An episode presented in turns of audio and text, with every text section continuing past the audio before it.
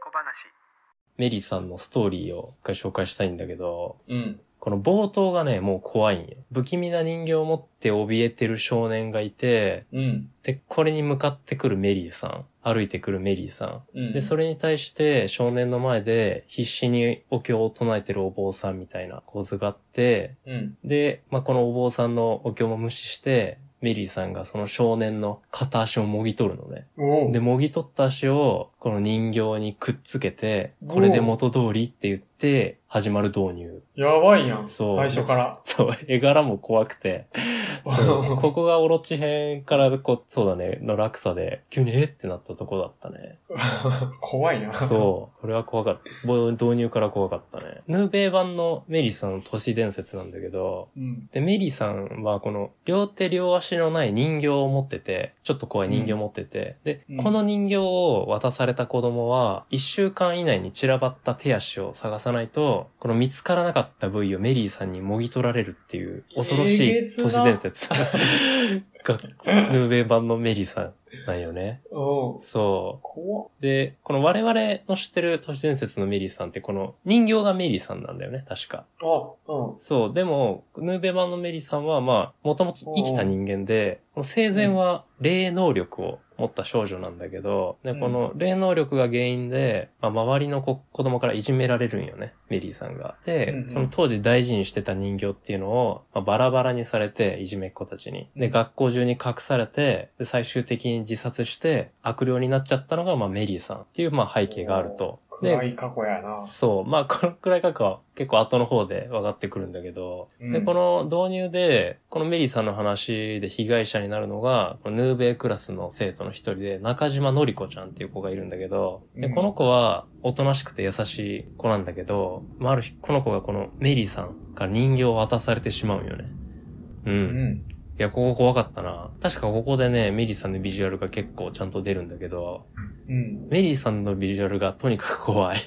うん。ええ。そう。当時読んでたね、ちょっとキッズ時代はもう当然怖かったけど、まあうん大人になった今でも怖いな。メリさんは人型人型、人型なんだけど、ちょっと形容しがたい見た目をしていらっしゃる。うん。ええ。そう、ちょっとよかったらググってみてください。 そう、もう目の前に現れたらね、もう泣いて許しをこぐ自信があります、僕は。あ、 マジうん。で、まあ、のりこちゃんがね、まあ人形渡されちゃったんで、このヌーベイ先生含めて、カラス全員でこの、学校中で人形の手足を探すんよね。みんなで協力して。うん。うん。ヌーベイが、ヌーベイ先生が序盤で協力体制になるっていうのが、ちょっと読者的にはちょっと不安だったね。おう。なかなか解決しないんじゃねっていう読者視点というか、おうおうメタ読み。そう、大体はその、最後にヌーベイが来て、鬼の手でズバッと解決なんだけど、なんか最初の方からみんなで協力体制に入るっていうのが、ちょっとなんか読者的には不安なところではあったね。そう、ハラハラさせられへーる。うん、怖かったね。で、まあ実際メリーさんがまあめちゃくちゃ強いんだよね。生前、霊能力者だった人は、この死んで幽霊になると、このさらにパワーアップするっていう、まあ定説があるんだけうど、ん知ってるイカさん。いや、知りません。へ知らない。これ、あマジのか、いろんな作品での共通認識らしいんだけど、え。あの、貞子。うん貞子は知ってるよね、イカさん。おうリング知っての。る。あ、貞子。うん、知ってる知ってる。そう、貞子も、あの、そうなんよね。うん生前霊能力者だったから、強い悪霊あそうなのとして残ってるっていう。うん。これ、モブサイコとかでもそうだけど、なんかそういうね、共通認識があります。ああ、そう。モブサイコそんなんあったそうそう、いたいた。生前霊能力者が悪霊化すると、うんうん。めちゃくちゃ厄介な悪霊になるっていうのが、まあ、いろんな共通認識があるんだけど、いろんな作品あの。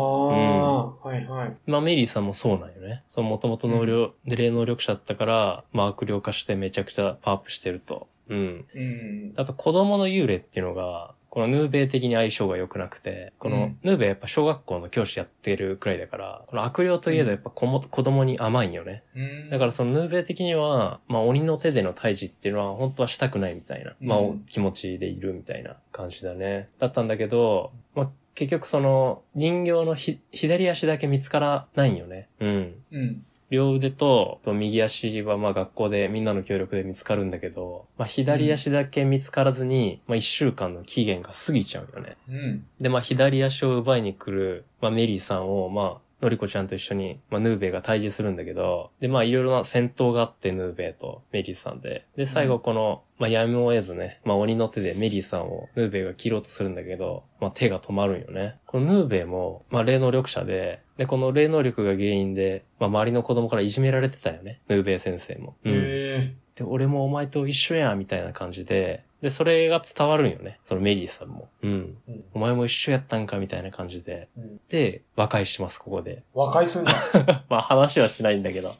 そう。まあ見逃してもらったって感じ だね。このヌーベイとまあ同じ境遇のメリーさん。うん。でメリーさんもそれをまあ感じ取って、うんヌーベイのまあ過去とかを知って、うんまあ一時的にまあ見逃してくれるっていうことで解決っていうので、まあ終わるんですねぬ。、ヌーベイがメリーさんを見逃したの。あ、いや、メリーさんが帰ってくる。逆逆。いいや、さいそそうっち。か、そっちか。切ろうとしたんだけど、結局切れなくて、うんで、その、確かね、いやもう俺を、のりこの代わりに俺を殺してくれみたいなことを、ヌーベイが訴えるんよね。ええで、それに感化されるメリーさんみたいな。なるほど。うそう。まあメリーさんも何も言わないんだけど、そう。とりあえず消えてくれたみたいな。ーんここはね、そう今バーって言ったけど、いや怖かったな。こののりこちゃんと、このうんメリーさんの追いかけっこみたいなのもあって、この基本的にヌーベイがいないシーンは全部怖かったな。やっぱその頼りになる存在がいないっていうのが、あで、こういうメリーさんとの追いかけっこみたいな、急にあわ現れるメリーさんとか、っていうこういう描写が怖かったね。で、最後は最後で、なんかちょっとかわいそうな感じ。うん。結局なんか、怨霊みたいな、なんか、そうだね、恨みが強すぎて、ちょっと成仏できたかわからんみたいな最後あ。うーんだったね。まあ、雰囲気も怖かったし、うんこれ話で怖いっていうよりかは、このこの漫画の雰囲気、うん、漫画のコマの雰囲気とか、このメリーさんのビジュアルみたいなところが結構大きいかな。うんと、あとヌーベイが苦戦するっていうので、まあみんなのトラウマに残ったって感じだね。っ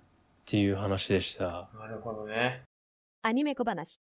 トラウマ界ね、怖い話好きって人は、ちょっとこういうとこだけでも見ると楽しめるかも。おうこの都市伝説、この我々が知ってるメリーさんはさ、これ我々世代しか知らないのかもう忘れられてんのかないや、確かに今の子は知らんかもな。知らんそうだよな、なんか。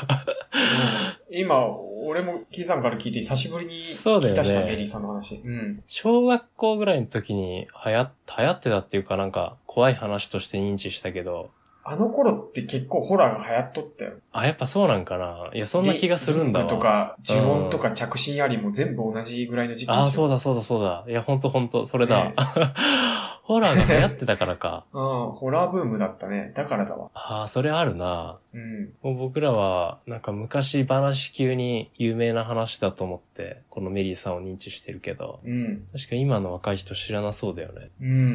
ん。なんかこういう実際の都市伝説みたいなのを、まあ取り上げてる話は結構怖かったな。えなんー、か人面犬とかさ、流行らんかった、社会で。人面犬は、あれじゃん、あの、映画の学校の階段でめっちゃ、なんか、インパクトある出演うんうのんし、出演っていうか、で、登場の仕方したから、そあれでそうだ人っけ面犬って流行ったよね。うん。あ、そうだよね。流行ってたよね。人面犬、あと、人面魚、シーマン。あ、シーマンね。あ、そうそうそう。うん、それで懐かしい人シーマン。ああ、シーンは懐かし いね。そう。で人面犬の話もね、ヌーベイ取り入れてたりする話。うんへーそんね、なんか、怖いというよりもね、やっぱ、絵柄が不気味だったね。この人面犬とか、メリーさんとか。そういうので余計に怖かったって感じだな。そういう、うん。有名な妖怪がいっぱい出てくるの。、有名ないわゆる、ザ妖怪みたいな。あ、そうそうそう、ザ妖怪も出るし、うんこういう都市伝説みたいな、一時的にブームになった怖い話みたいなのも、取り入れてくれる。あの、口裂け女とかもさ、もう僕らよりずっと前の世代だけど、流行ってたじゃんね。うん。都市伝流行って説たなせせそう、社会で。で、こういうのも取り入れてるみたいな。うん。えーとか、あともう、何その、ヌラリヒョンとか。 もうずっと昔のエリートのね、妖怪も、まあ、出てき エますと。リートやなエリート。うん出てきます と。今でもエリート妖怪やろ。そう、 そう だね。うん。純血のね、もうエリート妖怪も出てくるっていうのが、マヌーベだね。うん。へ漂う違和感。少女はヌーベイに助けを求めるが、彼は正気を失い、変わり果てた姿で現れた。妖怪によって別の世界に魂を飛ばされてしまった少女には、自力でそれに気づく術はない。次回、アニメ小話、地獄先生ヌーベイ第3話。あなたはどこの世界から来たの